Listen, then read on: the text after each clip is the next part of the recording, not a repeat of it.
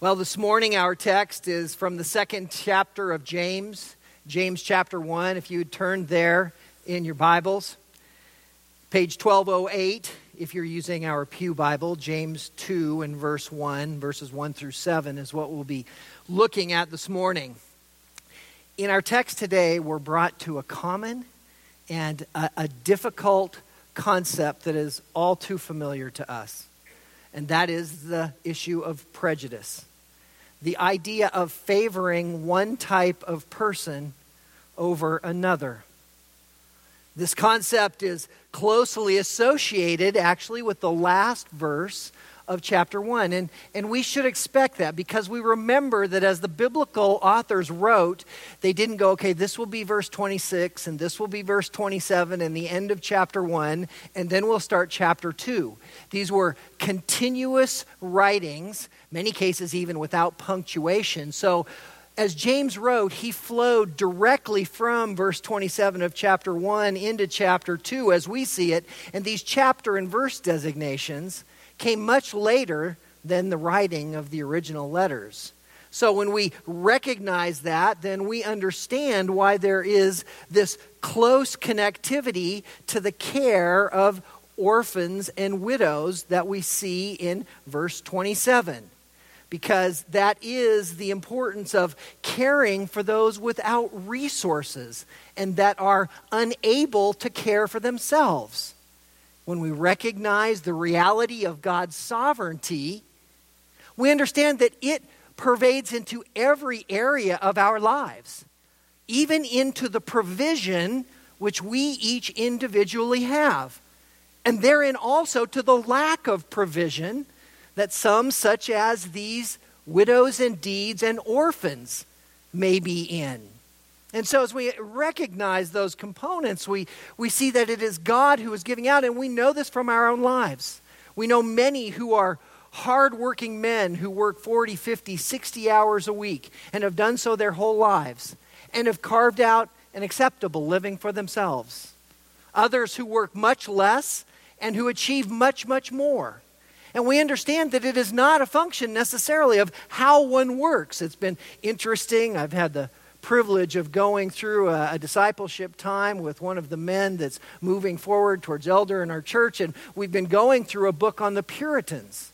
And this was an understanding that they knew full well that wealth was not something that was directly tied with hard work.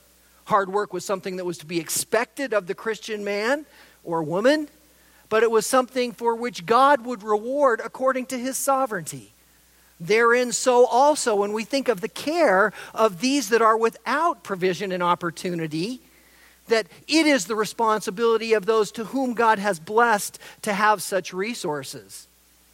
So, as we think of the last part of verse 27, where it says, Pure and undefiled religion in the sight of our God and Father is this to visit orphans and widows in their distress, and to keep oneself unstained by the world this idea is flowing over into our text in chapter 2. And there's, there's this idea behind this that, that we have to have this pure and undefiled religion in all of our lives.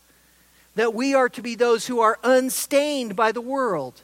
And that we're to reflect that in the way that we care for others, and as we'll see today, in the way that we treat others as well. So we come to our title for this morning's message The Putridness of prejudice. The putridness of prejudice. Let's take a look at our text together and before we discuss it. Follow along, if you will, as I read James 2 and 1 through 7. My brethren, do not hold your faith in our glorious Lord Jesus Christ with an attitude of personal favoritism. For if a man comes into your assembly with a gold ring and dressed in fine clothes. And there also comes in a poor man in dirty clothes. And you pay special attention to the one who is wearing the fine clothes and say, You sit here in a good place. And you say to the poor man, You stand over there. Or, Sit down by my footstool. Have you not made distinctions among yourselves and become judges with evil motives? Listen, my beloved brethren. Did not God choose the poor of this world to be rich in faith and heirs of the kingdom which he promised to those who love him? But you have dishonored the poor man. Is it not the rich who oppress you and personally drag you into court? Do they not blaspheme the fair name by which you have been called? The putridness of prejudice.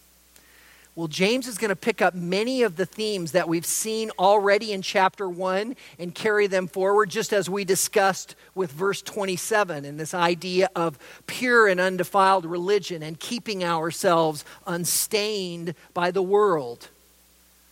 And that, uh, of course, is an important idea for us as we understand James is written a little bit like First John. First John is an incredible book, theologian, saying that it is simple enough for the youngest believer, the newest believer, and yet deep enough to drown the most seasoned theologian.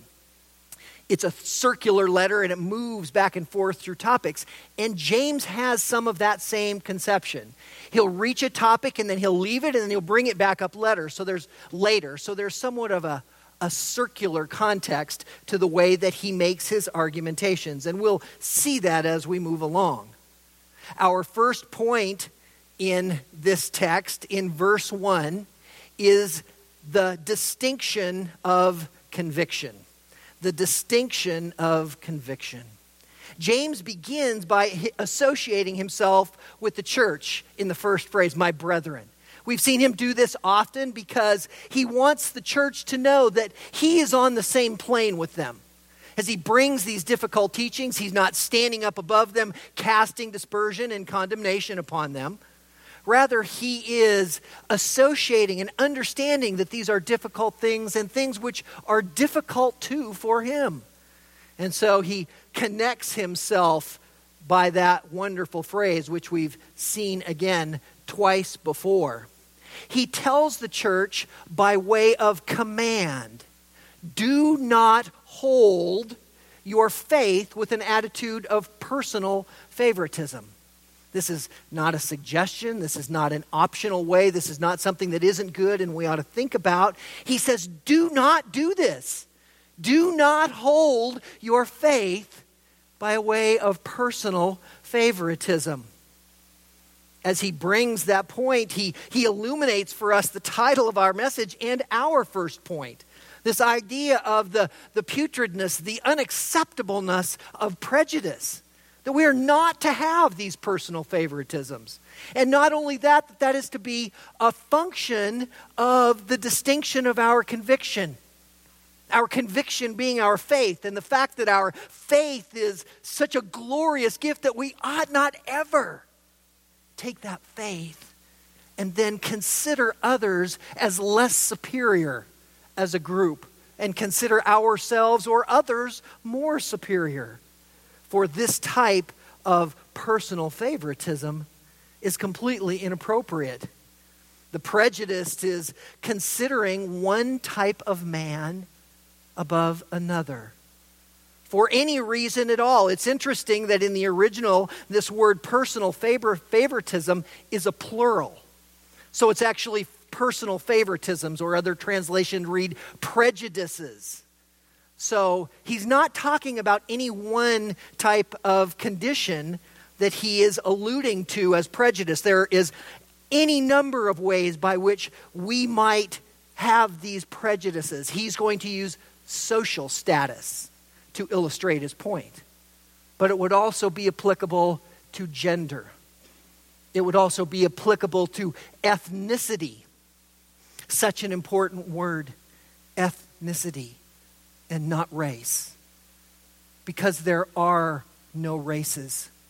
We are the human race.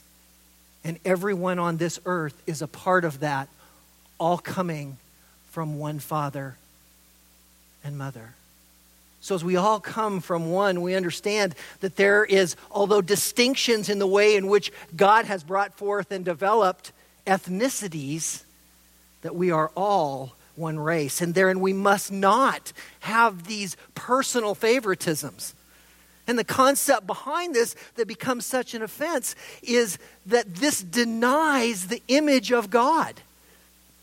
We are all made in the image of God.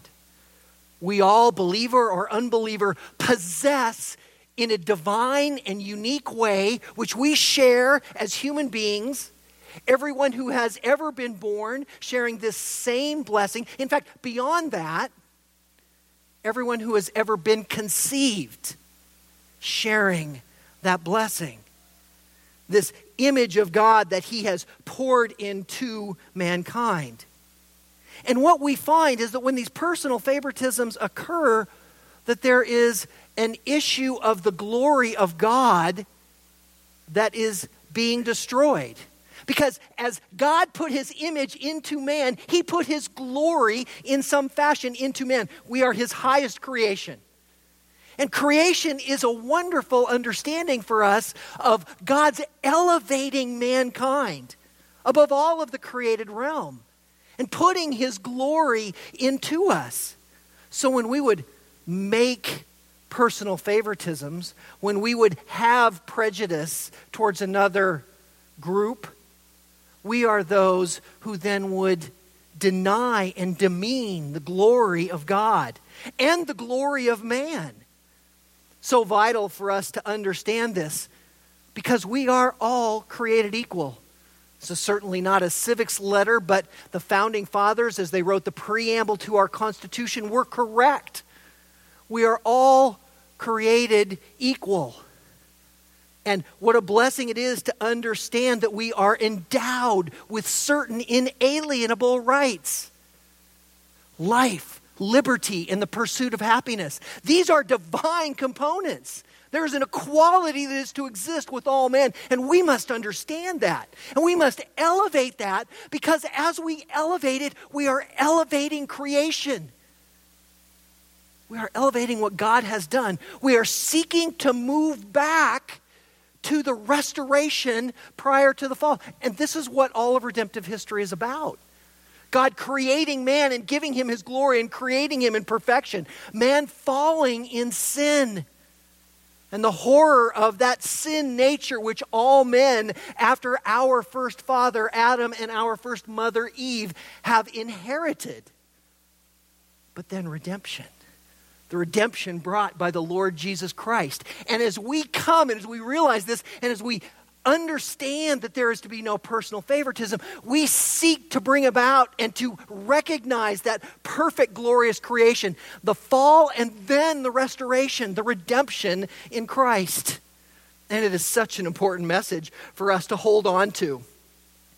Such an important message that our world so desperately needs. So, the one who is making a distinction is being prejudiced.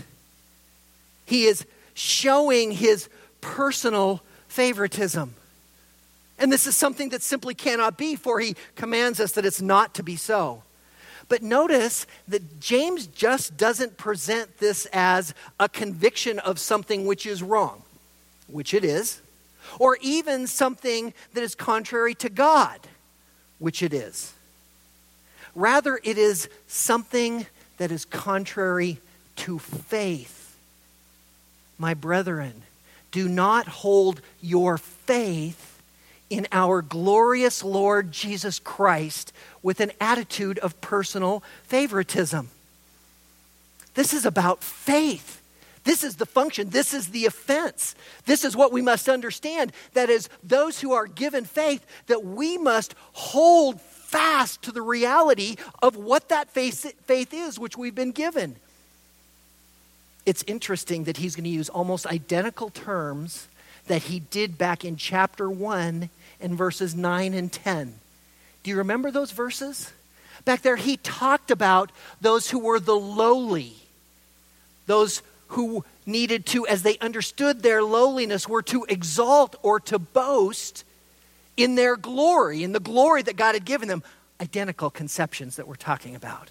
And he also said the rich, and we understood that was the rich spiritually, were the ones who were to boast or to glory in their humiliation.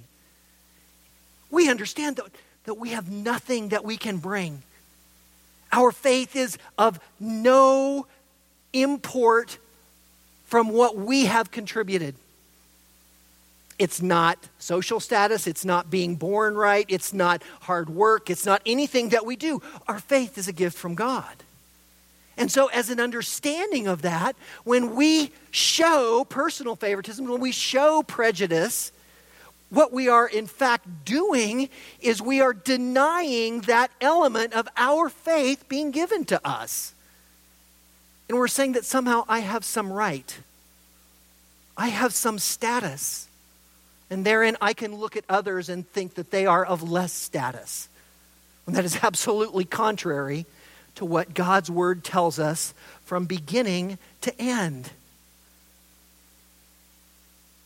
The faith is in our glorious Lord Jesus Christ. Think about that phrase. Doesn't that seem kind of long? I mean, there's a lot of words there. Why did he do that? Well, he's identifying something very specific for us. As he talks about Jesus, he is identifying the man who was born of a virgin, who did the miracles, and who lived in obedience, and who fulfilled the prophecies of the Old Testament. When he reflects on him as Jesus Christ, that is not a surname, as we know, that is his title. It is the same word as the Old Testament Messiah, and it means anointed one, the one who has, in the Old Testament, had oil poured over their head so as to affirm God's calling upon them. So Samuel did to David in 1 Samuel chapter 7. And so also the Lord in his baptism, evidencing the anointing from God, that being confirmed indeed by the Holy Spirit. So he is Jesus Christ, but he is the Lord. He is our master. To call someone Lord is to say that they are superior, to understand that this is the vital nature of our salvation. That we cannot simply pray a prayer and confess Christ and go on living the way that we want. Because to do so is to deny that He is Lord. It is saying, No, I am still Lord. So when he calls him the Lord Jesus Christ, there is a mountain behind this, and we see this all over the scripture. But why the word glorious? You realize that there is nowhere else in the Bible that the word glorious is attached to this title, the Lord Jesus Christ. It's because this idea of glory is integral in this. All men have this glory, and that glory comes from Christ. He is the glorious one. He is the most exalted one. He is the one who we're always to be looking towards. Colossians 3:1 Keep your focus above where Christ is seated. What a beautiful conception for us to realize that it is all about Christ. The only place that we see this beautiful profession and the importance of emphasis is further confirmed as the original text says. And I'd ask you to look again at your Bibles in verse 1. If you're using the New American Standard, it says, My brethren, do not hold your faith in our glorious Lord Jesus Christ. The original text in the Greek is slightly different. The same nuances there, but there's something he's telling us. In the original, it says, My brethren, do not hold the faith, not your faith, the faith, and not in our glorious Lord, but of our glorious Lord. He says to us there, My brethren, do not hold the faith of our glorious Lord Jesus Christ. This emphasis that he is making is focusing on the source of faith to, to affirm again that our faith is not at all of ourselves that that source is from christ alone. It is it has been given to us. It is ours to possess in full measure.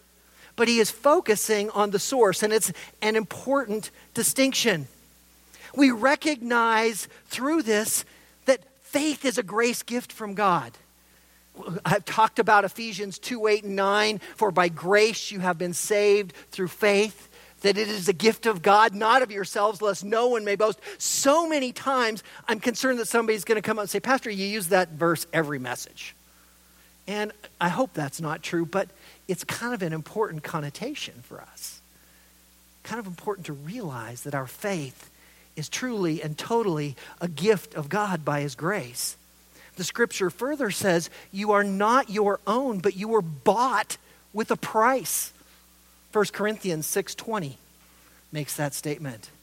So this faith that we have in this idea of personal favoritism, it is alien to any conception of our faith because we've had nothing to do with that faith. And the distinction of the faith of our glorious Lord Jesus Christ versus your faith is an indication of something that is yet coming. We'll see it at the end in verse 7. So you might make a note of that and just kind of keep track that there is that situation. So the first point of the putridness of prejudice is a distinction of conviction. That is, one cannot proclaim to have faith while being prejudicial. Our second point is a depiction of clothing in verses 2 and 3 a depiction of clothing. Look at those verses with me, if you would. For if a man comes into your assembly with a gold ring and dressed in fine clothes, and there also comes in a poor man in dirty clothes, and you pay special attention to the one who is wearing the fine clothes, and say, You sit here in a good place, and you say to the poor man, You stand over there, or sit down by my footstool. Well, our contrast of clothing is revealed right there in verse 2. One man comes in in fine clothing. That word fine is very unique. There's a number of words that can be translated as fine from the Greek language. This one is the same word that means glittering or bright and shiny. In the book of Revelation, this same word is used two times to speak about the stars in the sky. So whatever this man has, it is, it is bright and dazzling. It is something that draws everyone attention, just as the stars do in the night sky. We got a, a video from uh, Camp Regen, which is on our church Facebook page if you want to see some of those details and help remind you to be in prayer for our group as we go. And it begins with this beautiful picture in this high mountain night of the Milky Way and the stars rolling across it. And do the stars not captivate us and catch our attention? Well, this is the same glittering or brightness that is used of this man's clothes. And not only that, but he's also described as having on a gold ring. Now, before we all go, oh, wait a minute, I got a problem here, recognize the time in which they were in. The idea of wealth in that day and time was completely different to where we are today. We ought not take some perspective, as the previous Nazarene church did, where they said that one must wear no jewelry, because that is not what the scripture is speaking about. Of course, there are some limitations that must be realized, as 1 Peter 3 tells us.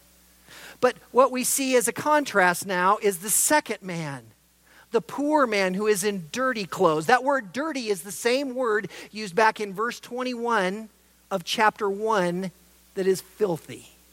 So these clothes are not just not looking good or old or holey, but they are filthy. So he's describing him not just as poor. Now understand that in this day and age, everyone had pretty much the same colored clothes on. You know, I look around, I see beautiful blues and pinks and salmons and yellows and greens, and that's how we dress today. In that day, it was not that way. Everyone wore essentially clothes that were similar in tone.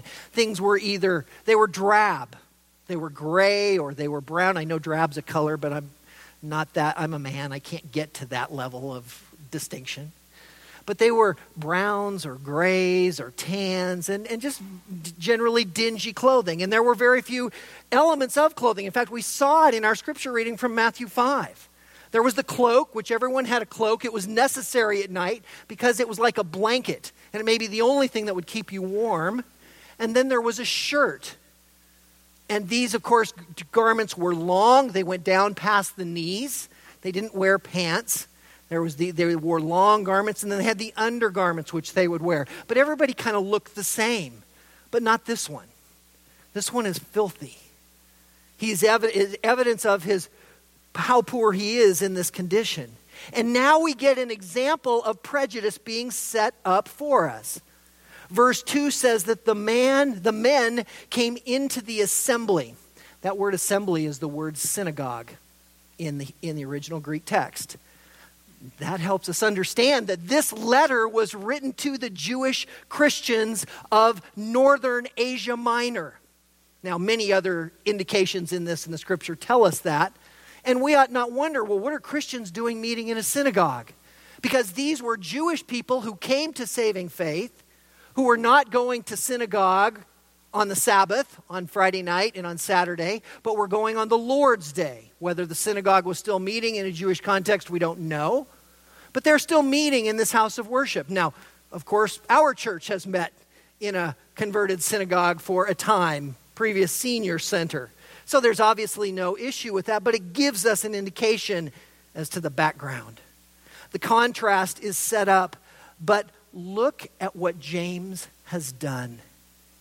The focus is not on the men, but it is on their clothing, it is on their apparel, it is on the type of people that their clothing represents. Now, I know I've shared this story with you before, but it bears repeating because it is so appropriate to our context. There is a pastor about uh, a year and a half ago who was called to a fairly significant church. And after the elders had called him to the church, he made a plan with them.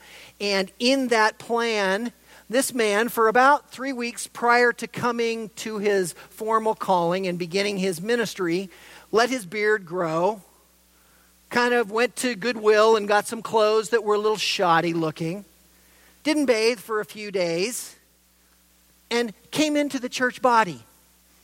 And the first week he came in and he went into the fellowship time and he walked around to see all the people and he sat in the front row and almost no one even acknowledged him, let alone spoke to him. The second week he did the same. And again, the same thing happened. And there was no recognition of this doer, dirty, poor man that came and sat right in the front row. And then, of course, he came the next week to begin his ministry in a coat and tie and shaved. And as he began, he put the picture up on the overhead of himself from the previous two weeks and called the people to recognize that there was something they needed to recognize and that it was not his clothing. The focus is not to be on the apparel, but that's exactly what's been pointed out to us here. And then in verse 3 comes the response to these two men. One is looked upon with favor and given the good seat. He is taken right down. He's obviously recognized in these bright clothes and these, this gold ring of a man of means, and that would be a blessing for the church. And so he's brought down and he's looked, and he's, as he brought down the aisle, he said, Would you like to sit here or would you like to sit there? He said, Well, I'd like to sit right here. And we said, Well, that's Bill's seat, but you're a man of, of means, so by all means, Bill won't mind. We'll scoot him over. And so they sit him there. The other is treated with disdain. He's told to stand over there. Now, in the synagogue, there were not a lot of seats. It was not uncommon for some people to stand. But he obviously was treated completely different than the other men. But he's not just perhaps told to stand over there, but he's also told something else, isn't he, in verse 3? Or sit down by my footstool. Sit down by my footstool. It shows that this was a leader. This was someone who had a very special place and seat in the church. He even had his own footstool so that he could get good and comfy while he was hanging out. Maybe his legs weren't too long, and so it was easier for him to cross his legs with, on that little footstool. And this poor man with dirty, filthy clothes is told to sit by his footstool. Now, we know from the Lord's teaching on the washing of the disciples' feet and the context of the ancient world that this was not a nice place to sit. In addition to one set of clothes, these people had one set of shoes, and they were open toed sandals. And they walked in the dirt. They didn't have nice sidewalks and asphalt, and so their feet were kind of disgusting. And so, being sitting next to the man's footstool was a, a rather poor place to be seated. certainly not a desirable position. And the idea was to demean and to keep this man where he could be kept an eye. And we don't want you rubbing shoulders with anyone else. You just sit right down here. And at this point, the audience ought to be aghast and say, Really? I mean, okay, you give the wealthy guy a good seat, but you're going to tell him to sit by your footstool? This was indeed a depiction of clothing and a reflection of the putridness of prejudice. This clothing is something we must never look at, beloved. I, I, know of a man who, in the late 40s and early 50s, used to wear a, a, a monotoned one piece suit. It was khaki. It was from J.C. Penney was J.C. Penney pants and J.C. Penney matching khaki shirt and a J.C. Penney matching khaki hat. And he wore around knee waders, irrigating boots. And this was his dress wherever he went around Tacoma, Washington. This man owned one of the largest food chains in the western United States. His name was Mark O'Nalley, and he owned Nalley's Food Company. But to look at him, he had clothes on that today would be less than $30, hat, boots, and clothes included. We have to be careful about what we understand about how someone dresses. Well, the putridness of prejudice comes, becomes more fully revealed in our third point. Our third point is a declaration of condemnation. A declaration of condemnation. Look at verse 4 with me. Have you not made distinctions among yourselves and become judges with evil motives?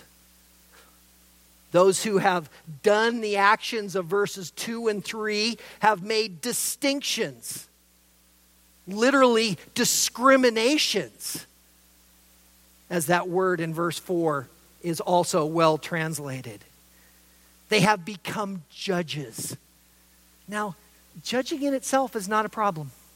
I've known many Christians who have come and said, Pastor, we should not be judging. The Bible says, Judge not, lest you be judged. And the Bible does say that. But of course, that's taking Matthew 7 out of context. Because what the Bible does say is first to make sure that you take the log out of your eye before you go to pick the speck out of your brother's eye. And also that as you judge, understand that the stick or the measure or the meat with which you judge will be weighed back to you. The standard that you judge others will also be the standard by which you are judged. Therein, judging is not wrong, it is just something that is to be entered in with the greatest of consideration. So, as we recognize this idea of of what's involved with judging. It's not the judging itself that is the problem. The problem is judging with evil motives. Evil motives or evil intent. It is judging with a predisposition to tear someone else down. I'm judging because I want to take you and I want to hammer what you're thinking. I want to take your perspective and I want to tear it apart. This is judging with evil motives. And it is unbiblical and ungodly. Of course, the statement at the beginning of verse 4 shows that they are guilty of this, where it says, Have you not made distinctions? That question in the negative is assuming that there is a positive condition already going on. When he says, Have you not made distinctions? it's like saying, You have made distinctions. And in doing so, you have been guilty and you are wrong in so bringing such accusations. In verse 5, James further declared the event of their condemnation, where he says, Listen, my beloved brethren, did not God choose the poor of this world to be rich in faith and heirs of the kingdom which he promised to those who love him? He begins with the command to listen. This would have been very common to them. As soon as they heard this, their ears would have perked up. This is a Jewish Christian audience, and they would have been immediately drawn back to one of the primary teachings in Judaism, which is the Shema from Deuteronomy chapter 6. Hear, O Israel. The Lord your God is one, and you shall love the Lord your God with all your heart, soul, and strength. So they would, as, as he said, listen, my beloved brethren, their ears would have immediately picked up to that very, very familiar teaching. And he again connects them as beloved brethren. So showing again that this is, this is difficult stuff. These are hard teachings. And he's right there with them associating the same challenges that they are feeling, the same persecution, the same guilt and shame for having done such things. Listen, my beloved brethren, this also helps confirm for us that this is the Lord's brother James, the head of the Jerusalem church, who's writing this book, because the exact same phrase is used back in Acts 15. So, as he brings this away, he again connects with them.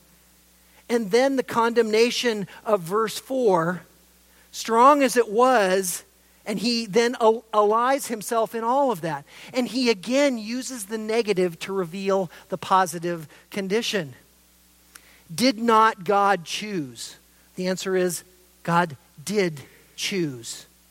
James reminds them that God chose the poor so as to be rich in faith.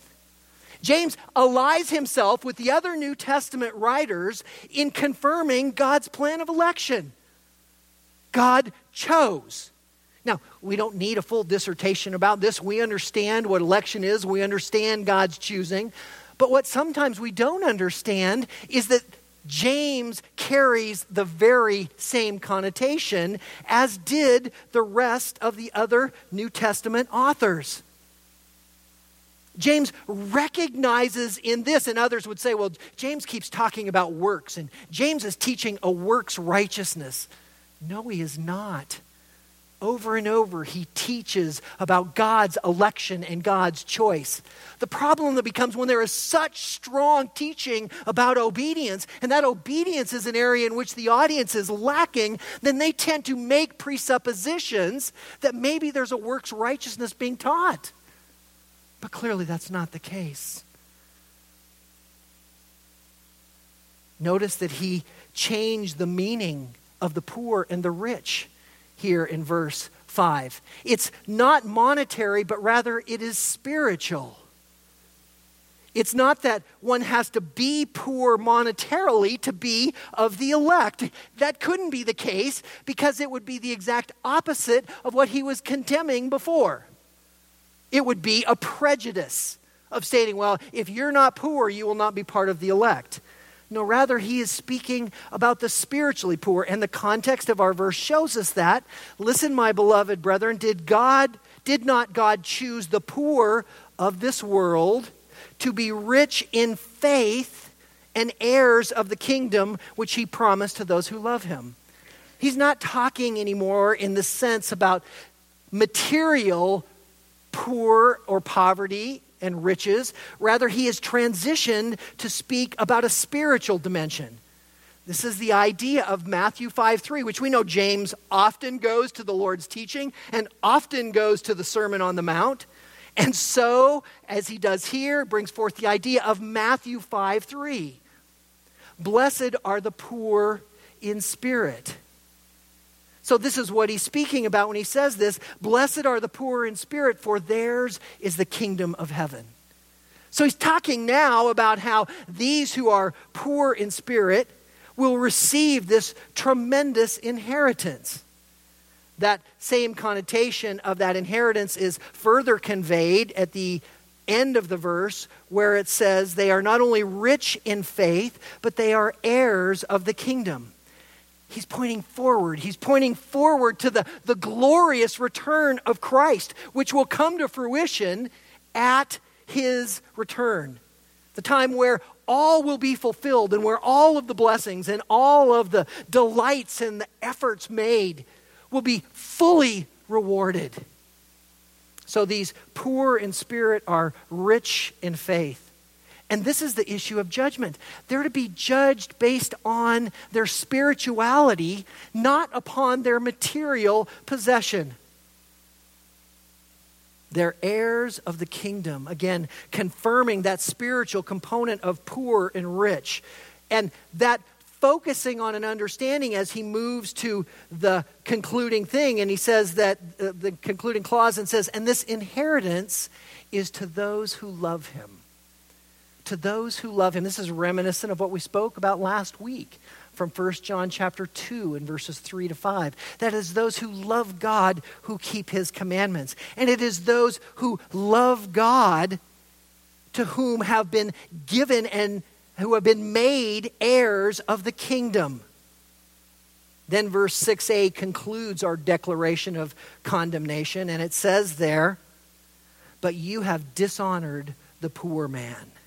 You have dishonored the poor man. The beginning, but you, shows that there's a contrast from the previous blessings of the spiritually poor. And it says, but you have dishonored the poor man. And this is the direct condemnation. Those who God honors in verse 5 have now been chosen as personal favorites in a negative way. They have been brought prejudice upon. And so, because of that, they have dishonored this man in their discrimination. And now we are returning to the physical component because he uses the word man. This is exactly the same way that James uses poor and rich and moves from spiritual to physical back in verses 9 to 10 of chapter 1, which we previously discussed. So, as we understand all that he is bringing forward here, he is saying that by specifying the poor man in verse 6, that what you are doing is you are showing prejudice, you are discriminating, and you are dishonoring this one. This is a huge problem because this poor man is a believer in Christ, a fellow heir, one who will be with the redeemed in heaven one equal and deserving of all the honor of God's children. And this one, by his prejudice, has told him to sit by his filthy feet. A declaration of condemnation. And our third point leads to our fourth point a determination of contempt. A determination of contempt. The second half of verse 6 begins our fourth point, where it says, is it not the rich who oppress you and personally drag you into court? James brings three accusations against the rich in verses 6b to 7. But we must be careful here not to misread these. James isn't saying reject all rich people because of their wealth. That would be absolutely contrary to his whole argument. If he were saying this, it would be the same offense made against the poor. Oh, you're rich, so we're going to shun you. No, that's not it at all. Rather, he gives us three different standards by which we are determined the rich who are to be held in spiritual contempt.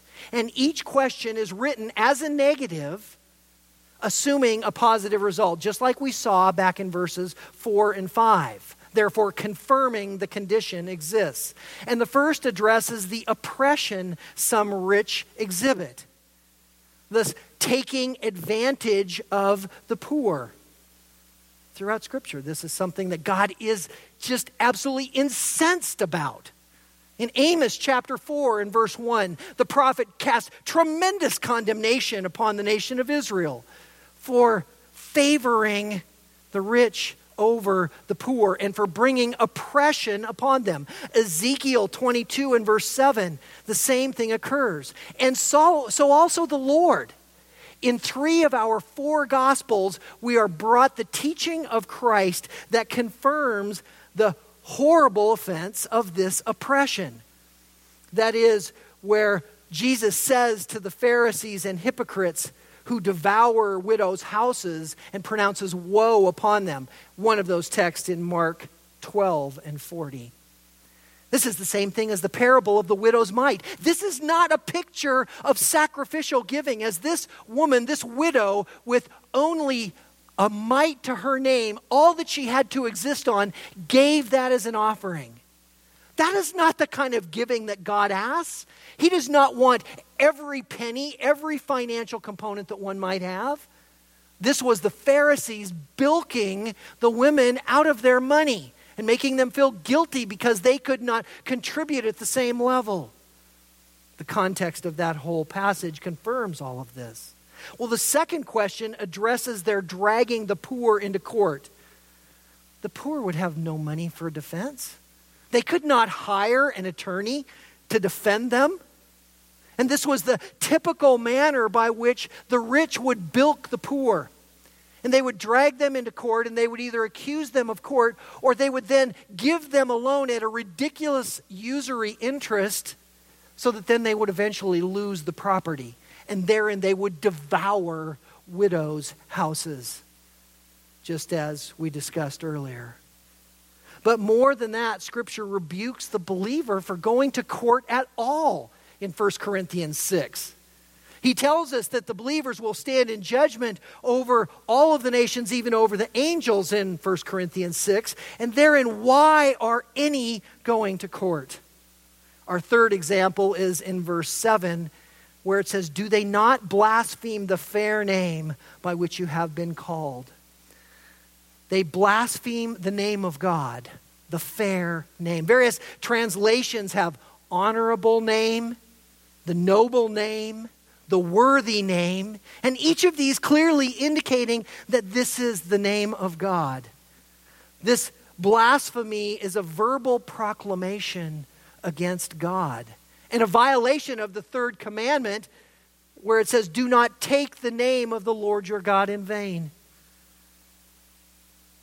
The sin of blasphemy having a very broad application, although in concept it is a verbal proclamation. The point being that these who acted in such a way receive a determination of contempt. But these are not the only ones that are in danger of this determination of contempt. Remember back in verse 1, the literal understanding of that first verse? My brethren, do not hold the faith of our glorious Lord Jesus with an attitude of personal favoritism the attitude of personal favoritism showing this prejudice, James notes here the faith as belonging to Christ.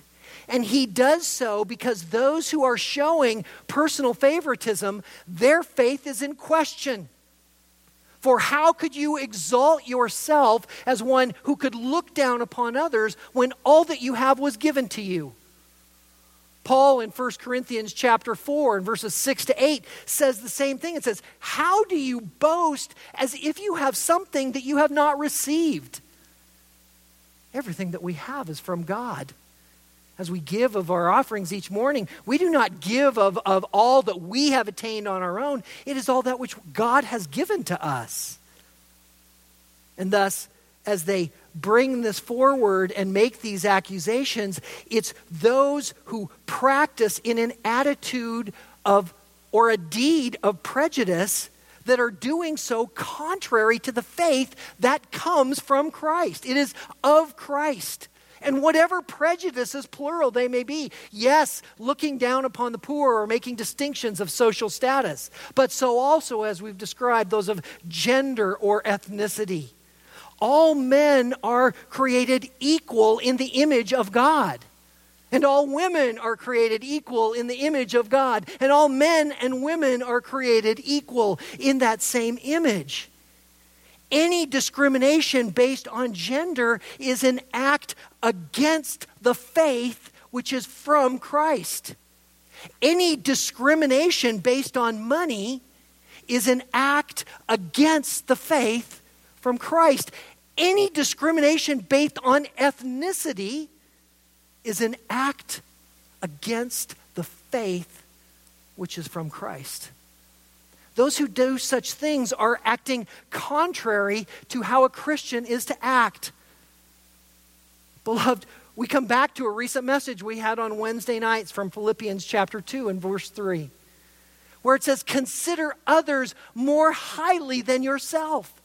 If we put this into practice, never are we going to be in danger of this situation. Put all others above yourself. Consider everyone higher than who you are. How glorious is our Lord Jesus Christ! Our glorious Lord Jesus Christ, who has given us faith. How beautiful to honor him. What a joy to know of the gift that He has given us. What a privilege we have to know that He continues to guide and shape and hone us and direct us. This privilege and this joy and this delight in Christ must be ours every minute, and we must examine ourselves.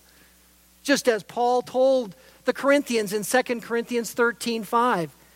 Examine yourselves to see if you be of the faith unless you fail the test, for Jesus Christ is in you. And as Jesus Christ is in us, and as I pray, none would fail that test, that all would understand the glories and excellencies of the gospel, the beautiful creation of God, the horrors of sin that have haunted all mankind, and the redemption that comes only through Christ, that we would seek to lift these up every day and that we would make certain that for our parts, never would we tear them down with an attitude of personal favoritism, with an attitude of prejudice. And in this, and that by purging the putridness of prejudice from our lives, that we would better bring the glory and honor that only Christ is deserving to Him in all things and in all ways and that we would be strengthened in our most holy faith as an understanding of that which God has called us to.